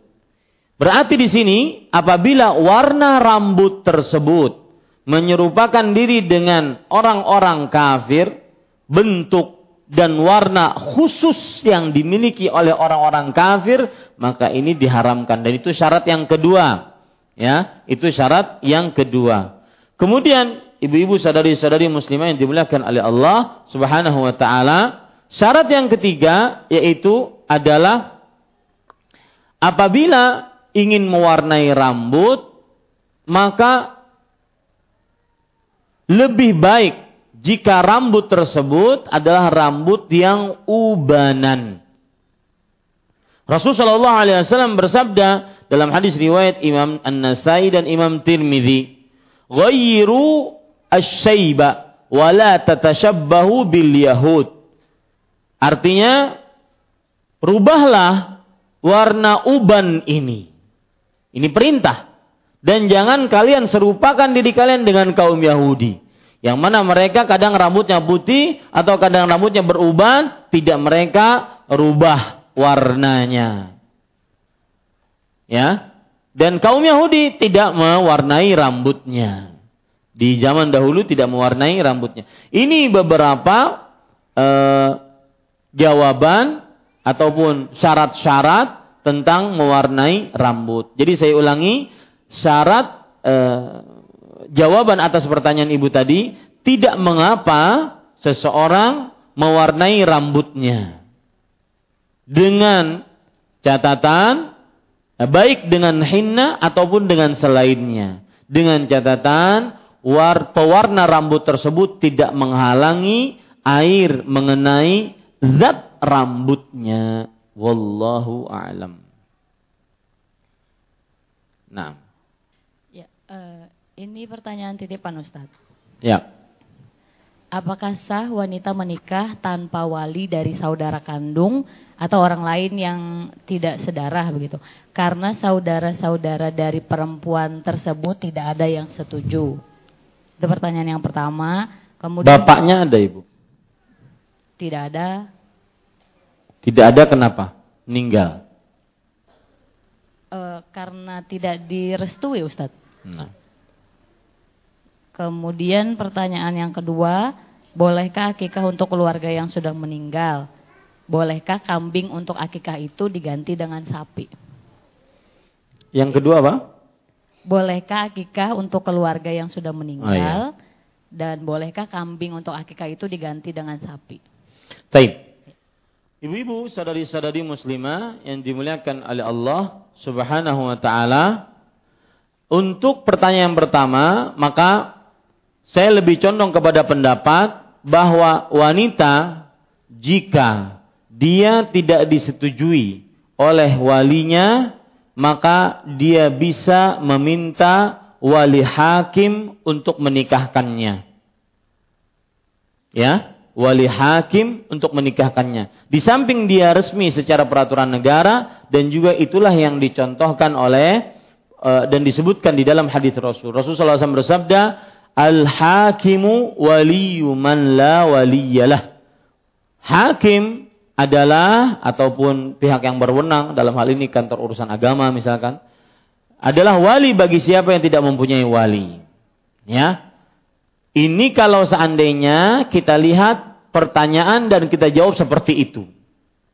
Akan tetapi Kalau kita lihat secara uh, solusi persuasif, maka saya nasihatkan kepada perempuan ini harus diperdalam.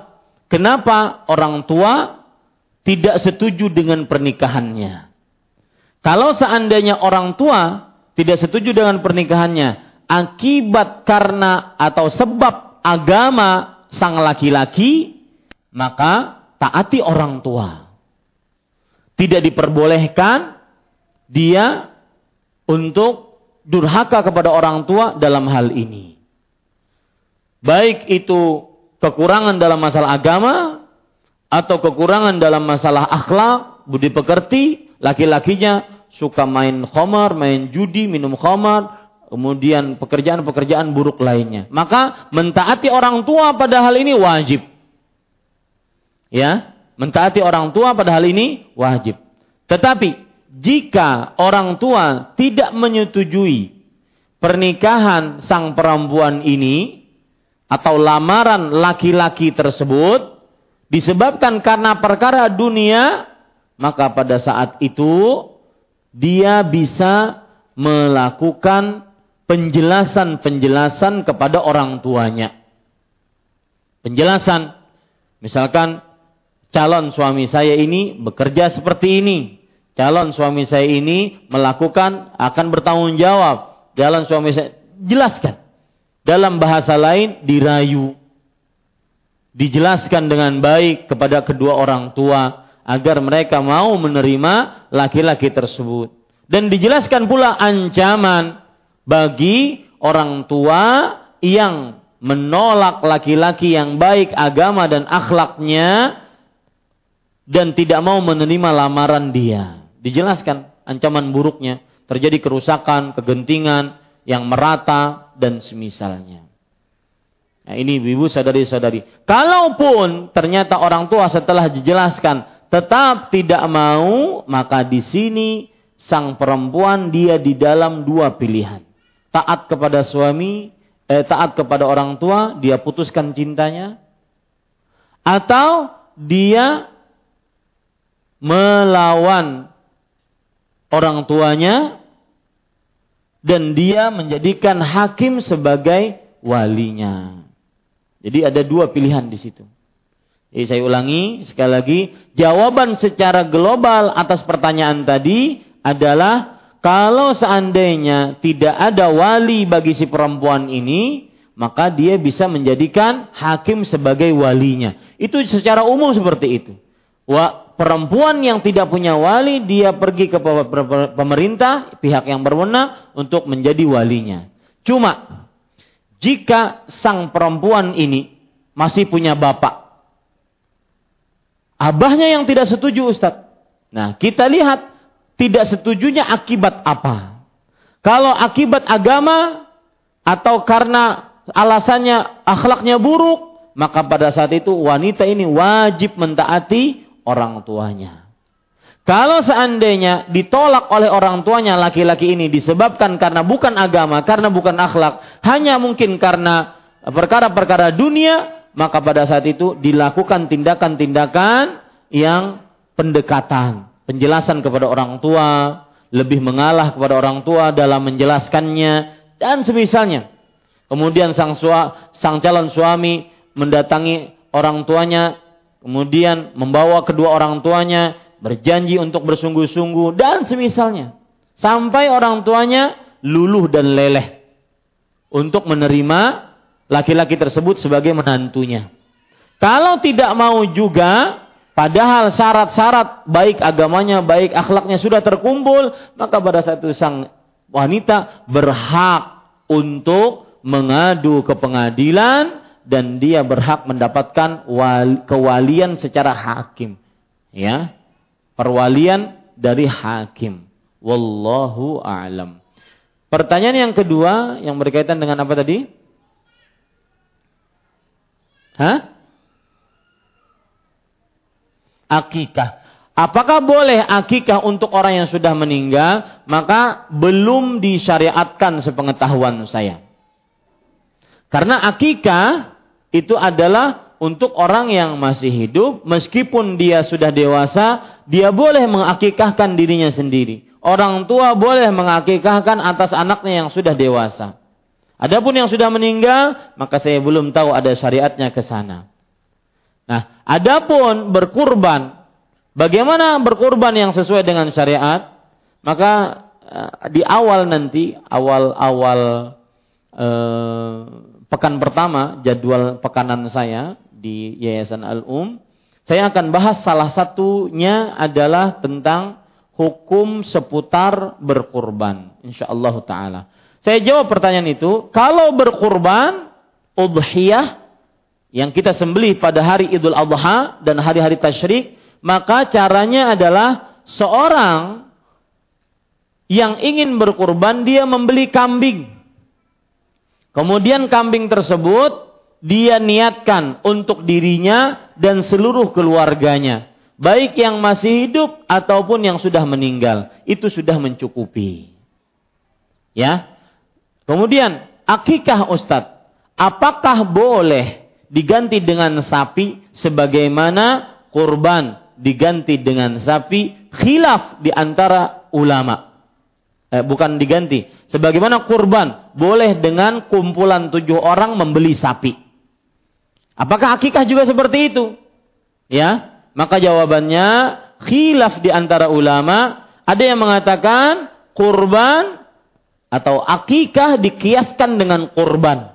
Berarti kalau ada orang bayi ya berakikah tujuh bayi dan semuanya perempuan, maka orang tuanya pada beli sapi. Bolehkah? Sebagian mengatakan boleh. Wallahu alam saya lebih condong kepada pendapat yang tidak membolehkan. Karena belum ada dalil dari Rasulullah sallallahu alaihi wasallam untuk akikah kecuali kambing. Rasul sallallahu alaihi wasallam bersabda anil gulami syatan wa anil jariyati syah. Artinya akikah atas anak laki-laki dua kambing dan akikah atas anak perempuan satu kambing. Tidak disebutkan boleh bersyarikat di dalamnya. Ataupun mungkin ya, ini juga permasalahan-permasalahan aki, eh, kurban dan akikah. Bolehkah saya Ustaz, saya mampu beli sapi sendirian untuk kurban? Saya kurbankan sapi satu, duitnya dari saya dan saya beli satu sapi.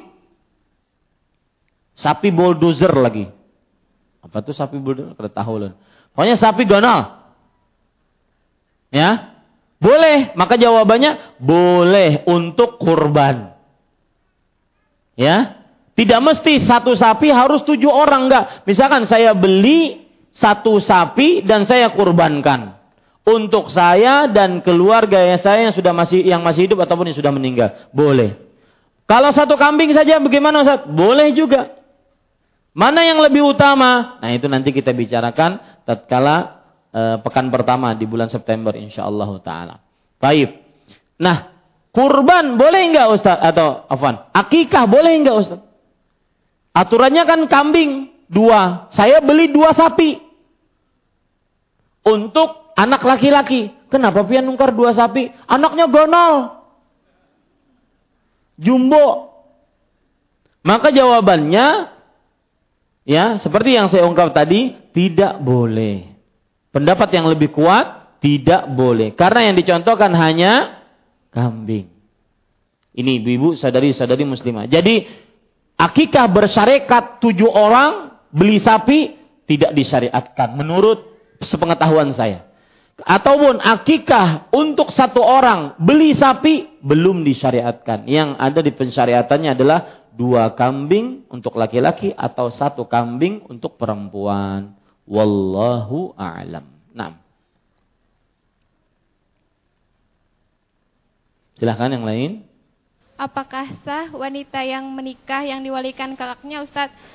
Apakah sah wanita yang menikah? Wanita yang menikah? Yang diwalikan oleh kakaknya. Kakaknya. Nikahnya, Bapaknya ke mana? Nikahnya diam-diam Ustaz. Bapaknya ke mana? Pasar Hanyar. Bapaknya ada Ustaz, tapi nikahnya diam-diam. Kenapa? Baik, baik mama atau abahnya itu tidak tahu Ustaz. Ya. Nikahnya.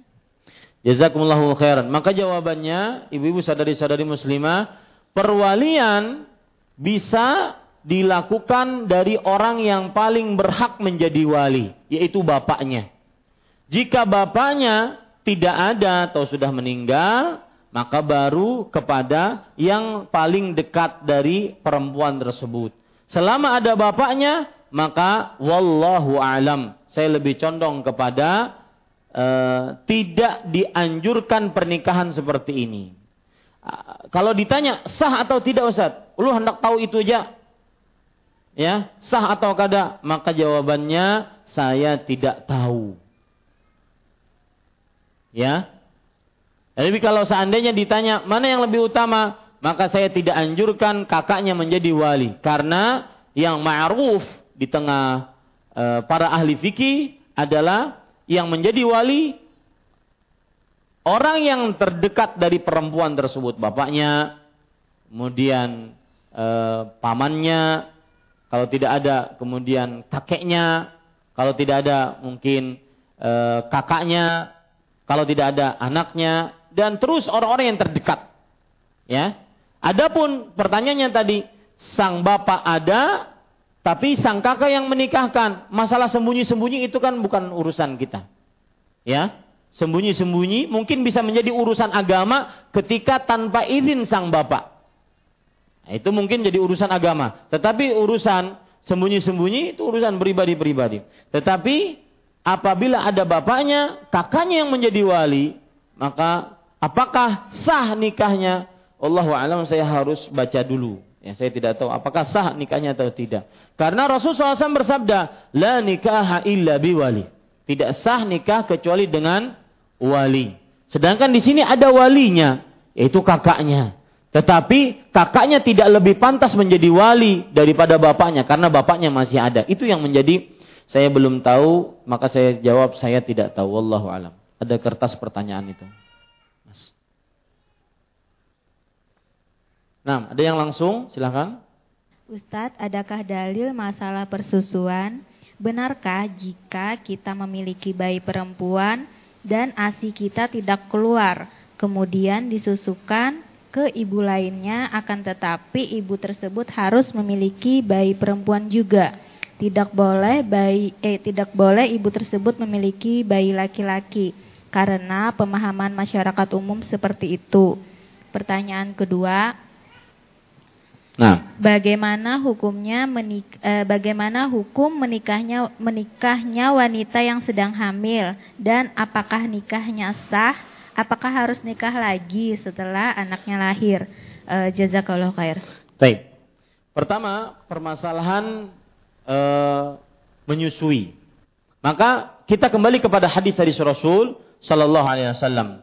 Di antara hadis-hadis tersebut yaitu hadis riwayat Imam Tirmizi dari Ummu Salamah radhiyallahu anha. Rasul sallallahu alaihi wasallam bersabda, "La yuharramu minar radha'ah illa ma fataqal am'a fi thaddi wa kana qabla al-fitam." Artinya bayi yang disusui tidak menjadi mahram kecuali ma fataka al-am'a fi thaddi.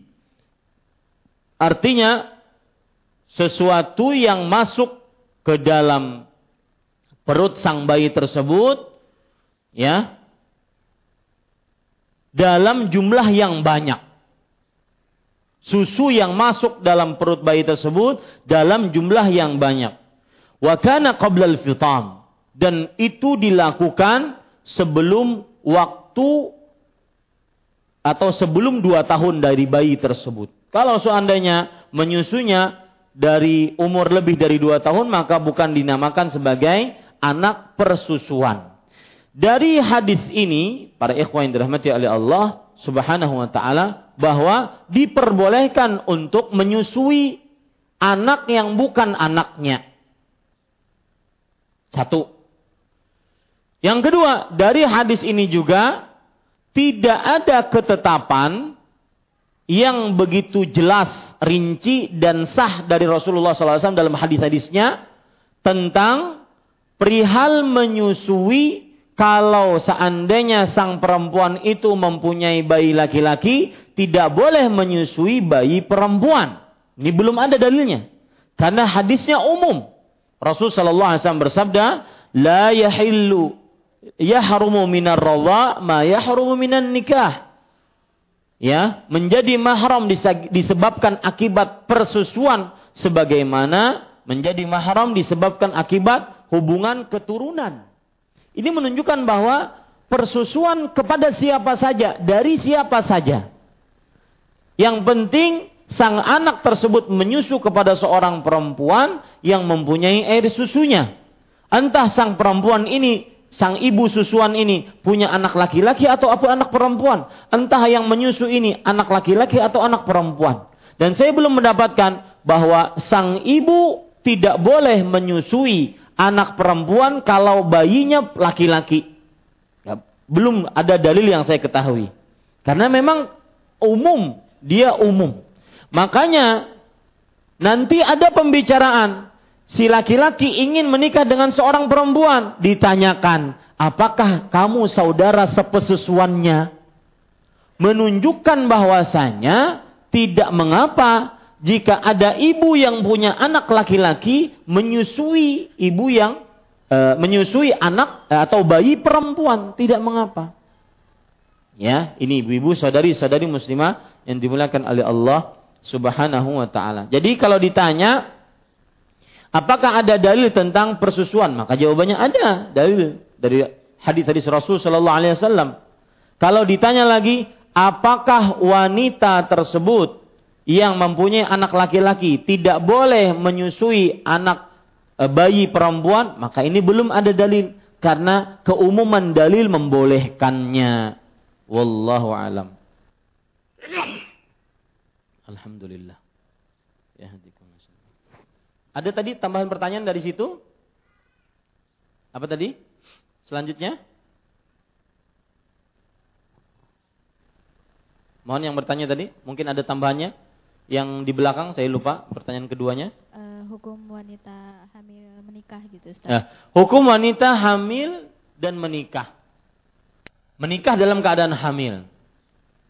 Maka jawabannya kalau seandainya wanita ini hamil, kemudian dia menikah, entah hamilnya dari zina atau hamilnya karena suaminya meninggal dan meninggalkan istrinya dalam keadaan hamil, maka apabila sang istri atau sang perempuan hamil dan suaminya meninggal dalam keadaan hamil, maka masa iddahnya adalah sang istri tersebut melahirkannya. Baru setelah itu dia menikah dengan laki-laki lain. Kalau seandainya hamilnya da, karena perbuatan zina, maka jika yang menikahinya adalah laki-laki yang menzinahinya, ataupun laki-laki lain yang menzinahinya uh, apa laki-laki lain yang uh, tidak menzinahinya ingin menikahinya maka tetap tidak diperbolehkan menikahnya wanita dalam keadaan hamil. Karena Rasulullah SAW bersabda la tuta hamil. Seorang wanita yang hamil tidak boleh dinikahi hatta tad'a sampai dia melahirkan sudah terjadi Ustadz, maka harus dipisah. Karena berarti pernikahannya belum sah. Menurut sebagian pendapat yang kita kuatkan. Dipisah, apakah cerai? Enggak, dipisah. Kemudian menikah lagi. Dengan pernikahan yang sah, ada ijab kabul, ada mahar, ada wali, ada saksi. Lalu nikah anak-anak yang tadi lahir tatkala hasil pernikahan tatkala hamil bagaimana? Maka kalau seandainya anak itu adalah hasil perzinahan, tidak boleh dinasabkan kepada bapaknya yang biologis. Meskipun yang menikahi perempuan tersebut laki-laki yang menzinahinya. Dinasabkan kepada siapa? Kepada ibunya atau keluarga ibunya. Dan di sini buruknya perzinahan. Wallahu alam. Apa hukumnya mendoakan perceraian suami dan istri mudanya? Maka jawabannya tidak boleh. Ya, karena suami dan istri mudanya adalah pernikahan yang sah dan itu syariat Islam. Yang ada lebih dan lebih baik kita berdoa agar diberikan suami yang adil, suami yang saleh dan ketabahan hati. Wallahu a'lam. Makanya ibu-ibu saya pesan agar tidak laki-laki kita melelek wanita lain, ya, maka berikan pelayanan yang maksimal. Ya, sudah Ustaz Dari ujung rambut sampai ujung kaki sudah dilayani sudah. Maka kalau sudah seperti itu, terimalah takdir Allah. Ya, bersabarlah. Toh dia tidak berzina. Toh dia menikah dengan yang sah. Berdoa kepada Allah agar beliau bisa adil tetap lancar rezeki, bisa menafkahi seluruh istri dan anak-anaknya dan semisalnya. Ya, ini ibu-ibu. Dan hidup dibarengi dengan kesumat balas dendam tidak akan nyaman. Aku kada mau ke gang ini. Kenapa? Adanya. Subhanallah. Berdosanya istri yang menolak suami mengajak hubungan badan namun apabila suami yang menolak istri apa pula hukumnya? Oh, ini kebalikan ini. Maka jawabannya Allah Subhanahu wa taala berfirman, "Walahunna mithlul ladzi 'alaihinna bil ma'ruf." Hendaknya eh, seorang perempuan memiliki hak sebagaimana dia memiliki kewajiban. Ibu-ibu, hadis-hadis yang berkenaan dengan ancaman bagi perempuan yang menolak ajakan istri, ajakan suaminya, kenapa hadis-hadisnya ditujukan kepada perempuan? Karena memang yang mengajaknya adalah kebanyakan laki-laki. Ya, sedangkan perempuan sifatnya menerima dan menunggu ajakan. Kalau seandainya sang perempuannya mengajak, maka ini berarti over. Ya, tetapi dia belum ada dalil. Eh, maksud saya penjelasan saya tadi adalah kenapa belum ada hadis yang menjelaskan bahwa ancaman bagi suami yang menolak istrinya, menolak ajakan istrinya, karena memang tidak ada yang istrinya yang mengajak, Mas. Enggak ada. Ya, yang ada laki-laki yang mengajak perempuannya. Demikian. Untuk pertanyaan dua pertanyaan ini karena saya ada safar, Eh, tidak bisa saya jawab. Mudah-mudahan pada pertemuan yang akan datang kita akan jawab. Kita cukupkan dengan kafaratul majlis. Subhanakallah bihamdik. Ashadu an la ilaha illa anta astaghfiruka wa atubu ilaik. Wassalamualaikum warahmatullahi wabarakatuh.